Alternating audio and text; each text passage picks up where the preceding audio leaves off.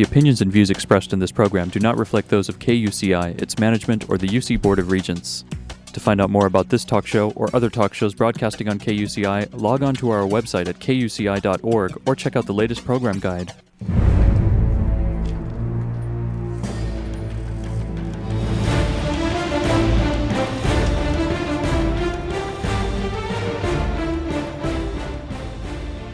You're listening to KUCI 88.9 FM in Irvine and KUCI.org on the web.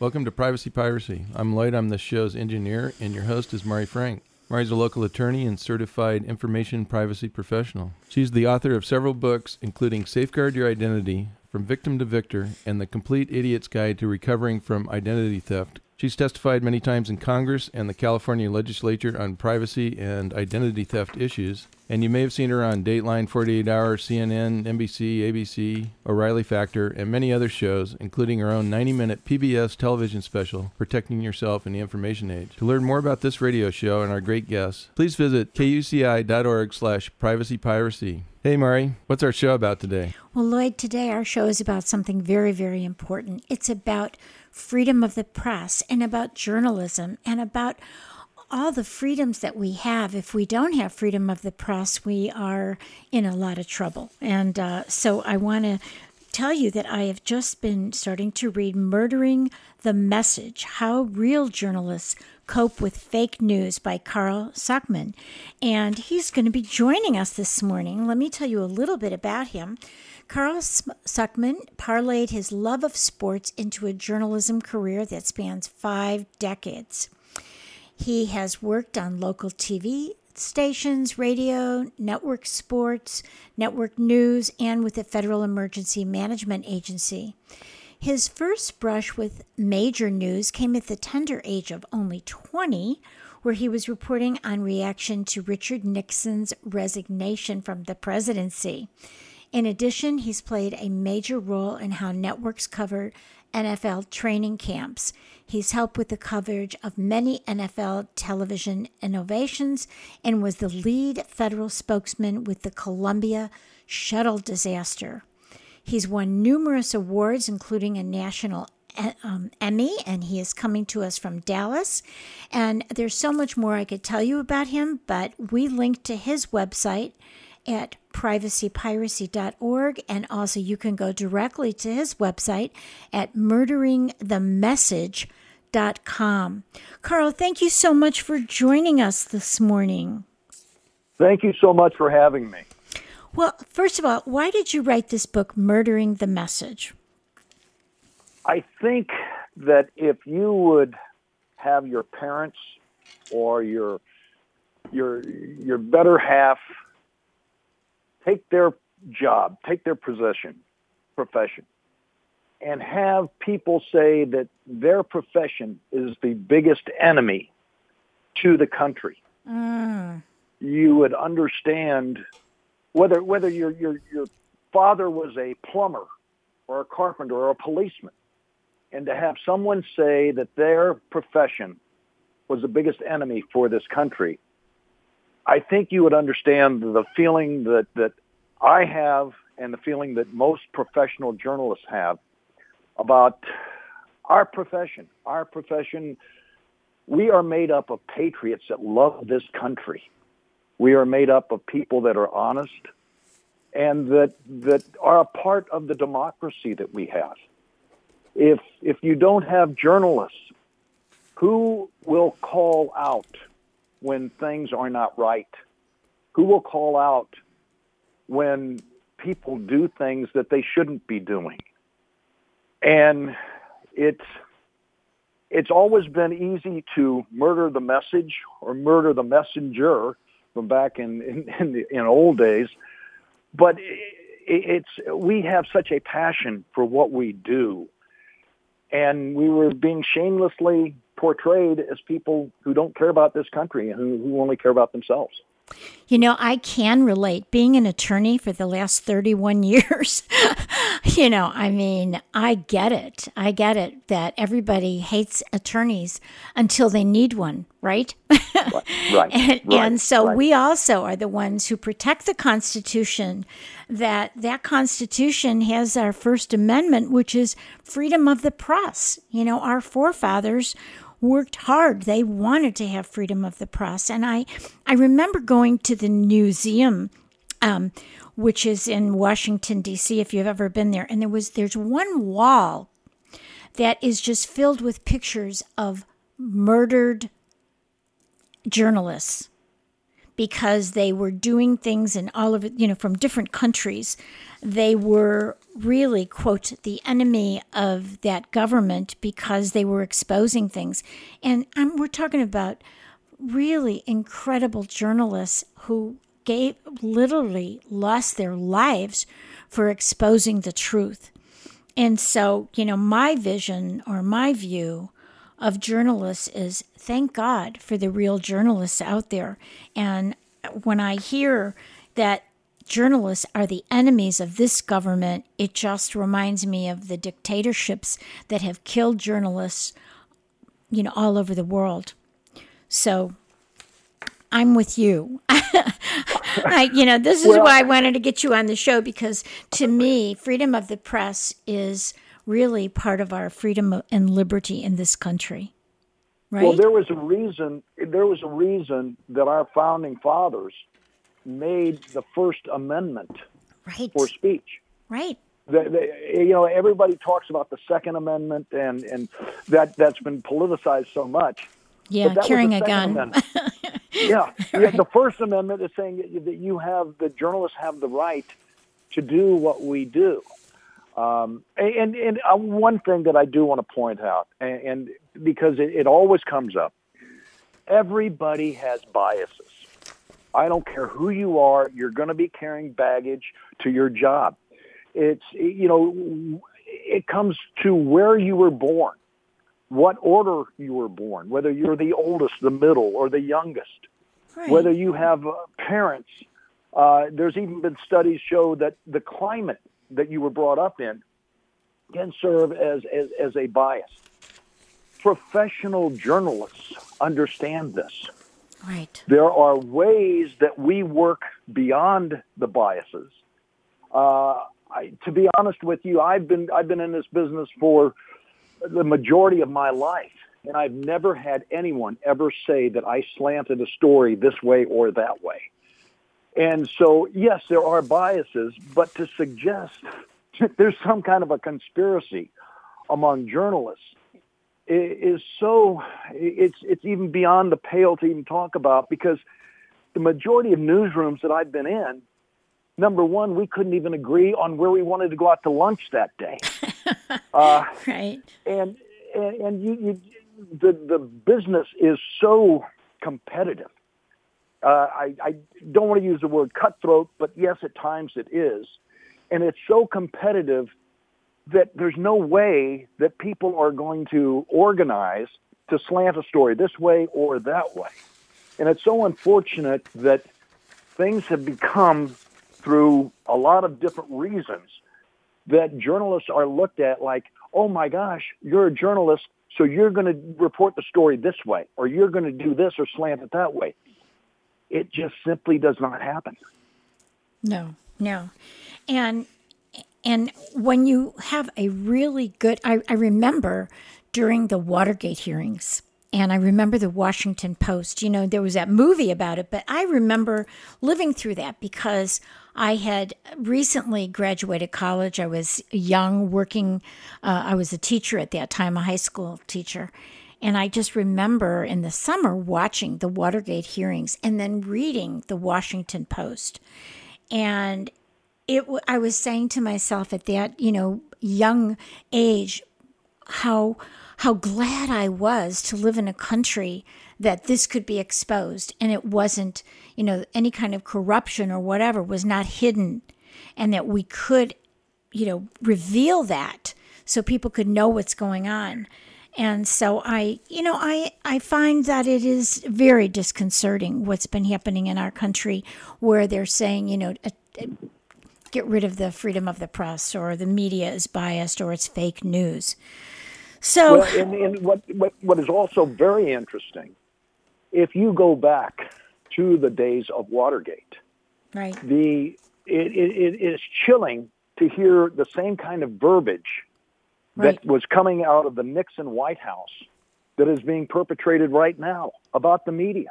Right. Uh, it, it is it's truly chilling. It, it's almost like they, they have a script and they've gone back and they are saying spokespeople are saying the very similar type things that was coming out of the uh, Nixonian uh, White House at that time.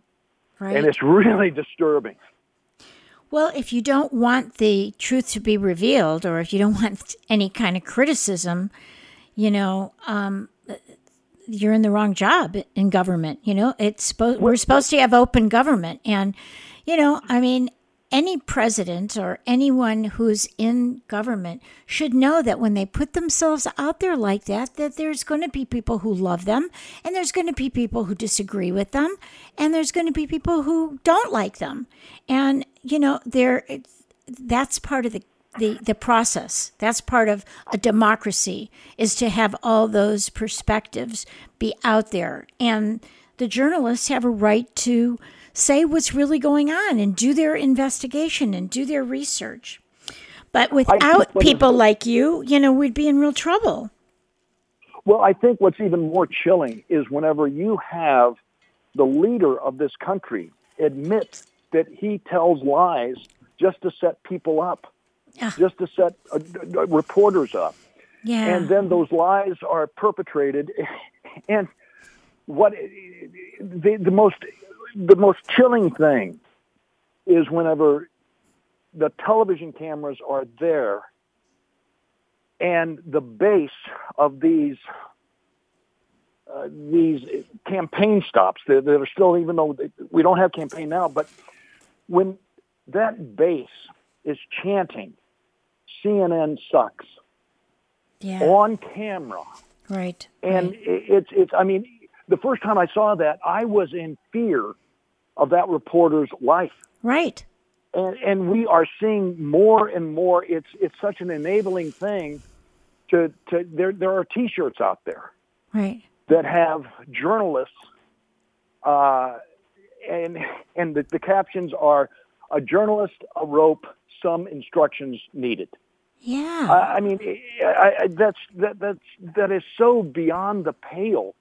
It, it's almost like saying, "Hey, look, we need to do this excuse me, I, I, I firmly believe that journalism is as vital to our overall overall security as what our military is. Because if you take away the truth and if you allow lies to perpetuate our, our very day in and day out existence, you might as well have, you know, it's, it is so beyond the pale to say, hey, look, this is their fault because they're, they're trying to do their job. It's, it's almost like what was going on with our military after Vietnam. That, you know, what it was the military's fault, even though it wasn't. Right, right. You know what I saw? I, I was looking at the ranking of United States with press freedom, and I found this thing that said from in 2018, the U.S. ranked 45th in the Reporters Without Borders Press Freedom Index, which means that, you know, we're, we're, we fell behind here with an increasing hostility to journalists and with all this rhetoric that you're talking about. And, you know, we, we are really behind in terms of, of the Western nations, but we're ahead of, you know, some, uh, some of the Asian and the South American and the African yeah, and of course the Saudis and who are there, but but not the Western, you know.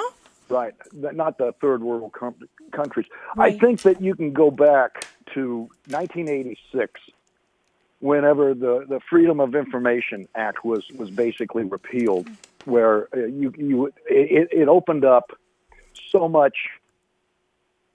Oh, I don't want to use the word hate radio, but it, it, it opened up so much radio that had absolutely no you could get on the radio and say anything you wanted without any kind of percussion at all. Except the seven dirty words.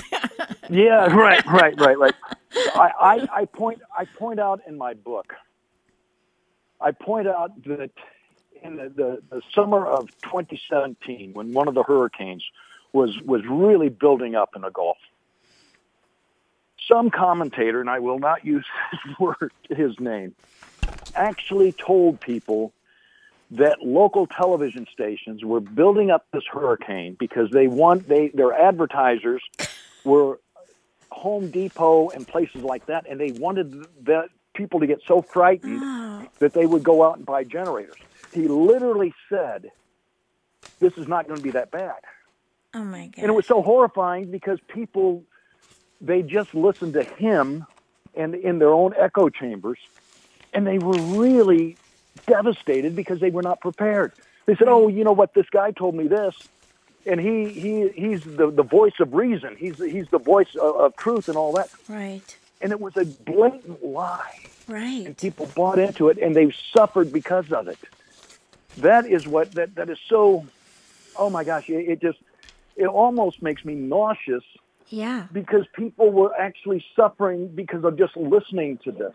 Right. And and people they they only it, it's that old Simon and Garfunkel song.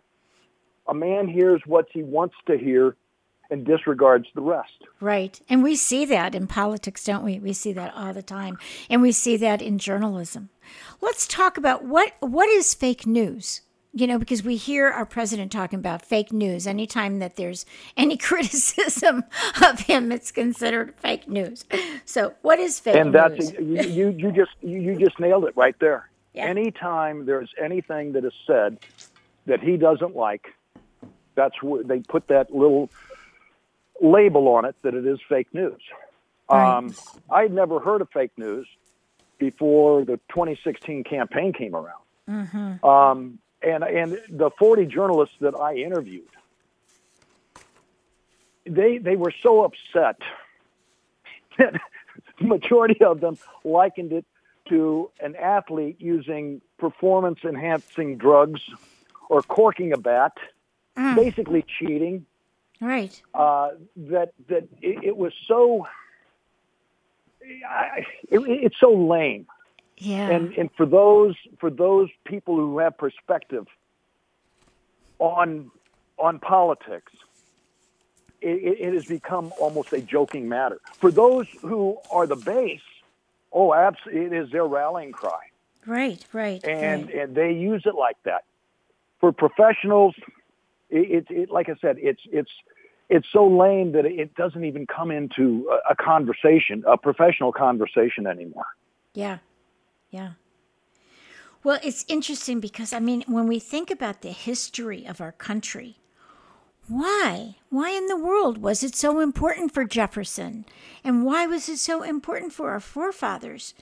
They knew how important it was to have criticism, to to you know, to to have this freedom, this liberty. There is no liberty without freedom of the press. There just isn't. I, I, I have a couple stories in the book that, that will fascinate some folks. Edward R. Murrow who was. oh, I remember him with the cigarette sitting in front of that yep. screen. That's right. Yeah, but he was also he brought World War II into radio sets throughout the United States, way before the United States was involved with World War II. The night of December seventh, he was going to have dinner with FDR. Mm.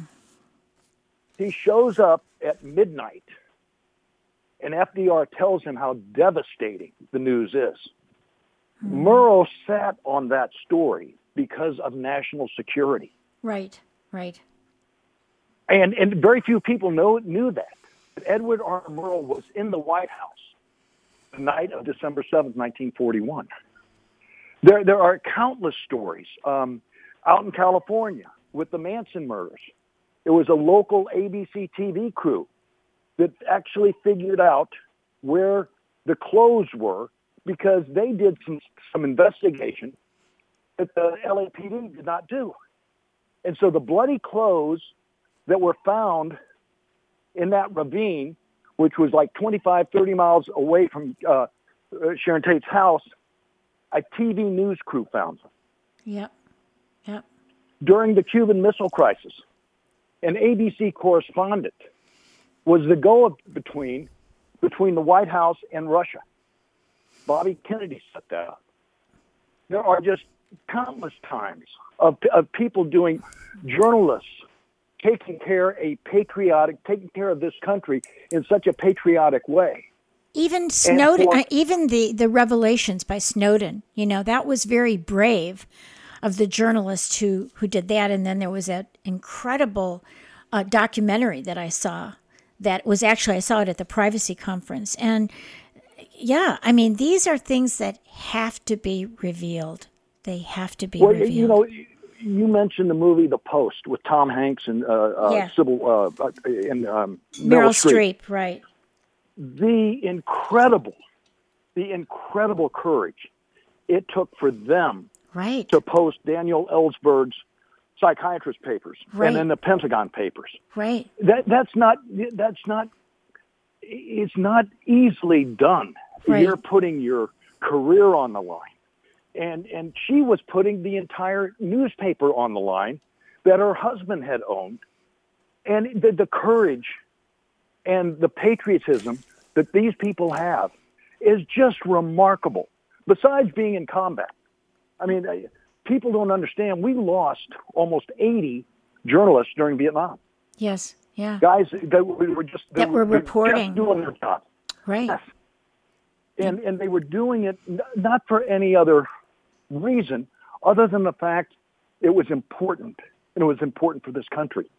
And again, I, I hate to, to beat a dead horse, but to say that these people are the enemy of this country is just so beyond the pale because this is the direct opposite. Yeah. There's no one that, that cares more about the truth than these people do. And again, I, I, I did interviewed 40 people, and they covered everything. They covered things from Three Mile Island to the Murrah uh, bombing, Right. earthquakes. Right. I mean, I was the lead spokesperson, even though I wasn't a journalist. I was a federal employee, but I, it was my job to get the news out after the Columbia uh, shuttle disaster, whenever it, when it came apart, uh, Right. coming back into uh, the earth. And and there is such a feeling of pride and patriotism that we have, and that's that's really that that, that, was really the the the reason that the book was was conceived and written. Well, I think that's beautiful. What do you think about social media? We got everybody and their brother is uh, reporting news or fake news or sharing and sharing things that aren't even true. I where do what is this? What's going on with that? Well, the, the the way that I kind of in the research for for the book that I did, social media is like a smorgasbord of information. Uh huh. Uh huh. I I mean, if you think about it, when we were in college, we didn't have Google. We had libraries. Right. Right.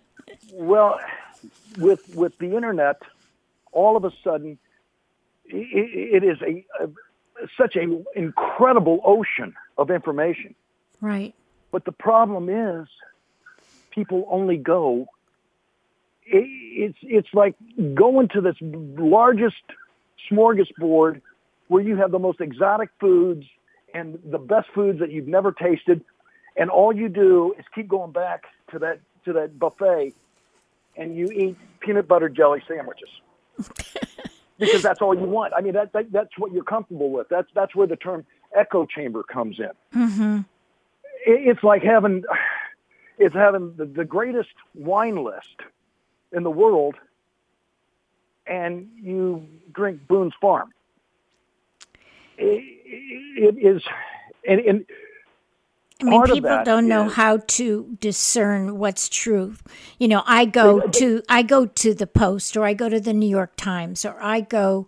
That's what I look at because I don't want to believe what all these things are saying. If, if I if I'm looking at an article, I'm looking at the Los Angeles Times, the New York Times, the New York Post. I'm looking for those those articles to know the truth. But I don't think You most people up- do that. No, and you bring up a perfect point. Uh, I read five newspapers a day, and I'm retired now, so I'm able to watch uh, CNN and, and CBS. I get multiple, multiple sources for anything. And, and yes, I do. I, I, I'm on Facebook, and I take a look at Facebook, and I'll see something there that's so bizarre, just like the the the, the dead brothel uh, owner from Nevada that was uh, voted in. Um, Oh yeah, yeah, governor or something. yeah, yeah, right. You know, so so you see something that bizarre, and you say, "Wait a second, this can't be right. This has got to be some kind of a rumor." right. So, but people, it's not only using multiple sources of, of the news; they only want one source because they think that that one source is going to tell them what they want to hear, Right. And that's that's Like one of the Fox biggest News, problems. like someone will only go to Fox News instead of go to Fox News and CNN and kind of discern for yourself like what it is and then go and look at a credible newspaper like, you know, like the Washington Post or yeah, something like you that. have to do that because it's, it's just like any journalist. If you're if you're doing any kind of investigative piece, you're not going to go and just do it with one source. right. You're going to have multiple sources because a professional journalist always, always wants to attribute away from himself or herself. That you never, be- it's always police say, this report says, so and so says. That's why you interview people right. because it's not your it's not your words. All you do you're doing is just reporting what other people have said. and you want to give their reporting. yeah and you want to give their credibility on you know they're a scientist or whatever they are you want to give their credibility. They're a university professor at harvard you know give some credibility to what they're saying as well. So And, and to- Yeah. today we, or I, I was just going to say today, anybody with a personality can get behind a, a radio mic right. or get on cable TV if they're entertaining and they're going to bring in ratings, and they can say anything they want to say. right right and they could be a demagogue right just a demagogue Oh, sure. yeah Sure. Oh, absolutely. And and it's dangerous. Um, you know, I I take a look at what was happening in Germany in the 1930s, pretty and scary it is so. Oh my gosh. Yeah yellow so journalism right yeah yeah Well, it's not only that, but it's just it's not. It's dividing us against them. Pro- propaganda making- against it yeah against each other Well, and it, it's very similar uh, because what this administration is doing with people who are coming up south is very similar to what the Nazis did with the Jewish people. yep It's it's separating them. It's us against them.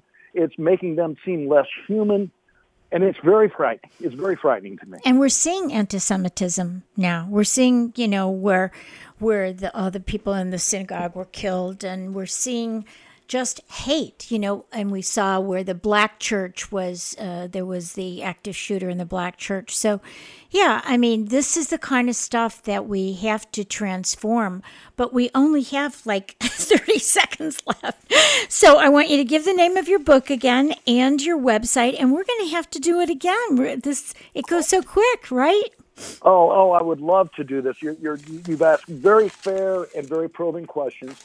The, uh, the book is Murdering the Message How Real Journalists Cope with Fake News. And the website is the same, murderingthemessage.com. Well, thank you so much, Carl. You've been just, uh, you know, very enlightening for us. And thank God for you guys. Uh, Carl Suckman, we will have you back again. And thank you for all you do. And thank you for all the journalists out there.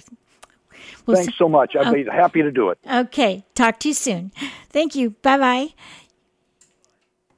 You've been listening to KUCI 88.9 FM in Irvine and KUCI.org on the net. I'm Mari Frank. Join us every Monday morning at 8 a.m. and visit our website at privacypiracy.org. Thanks. Stay private. The opinions and views expressed in this program do not reflect those of KUCI, its management, or the UC Board of Regents.